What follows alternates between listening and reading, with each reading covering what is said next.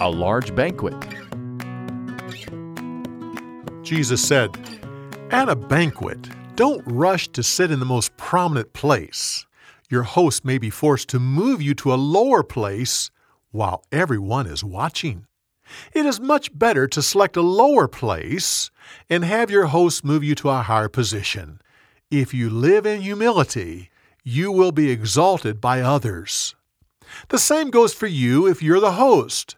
Don't invite those who make you look good or those who have the ability to repay in kind. No, invite those who have no way to pay you back. God will see it, and you will be blessed.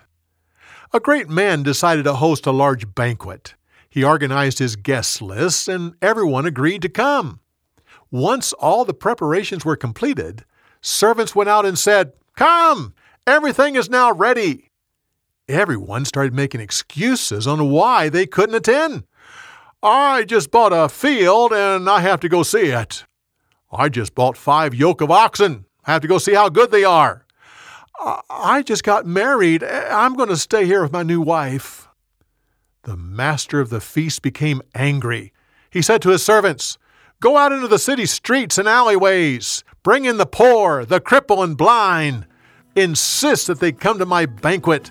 I want my house full. The original guests are not allowed in. For more, go to BibleTelling.org.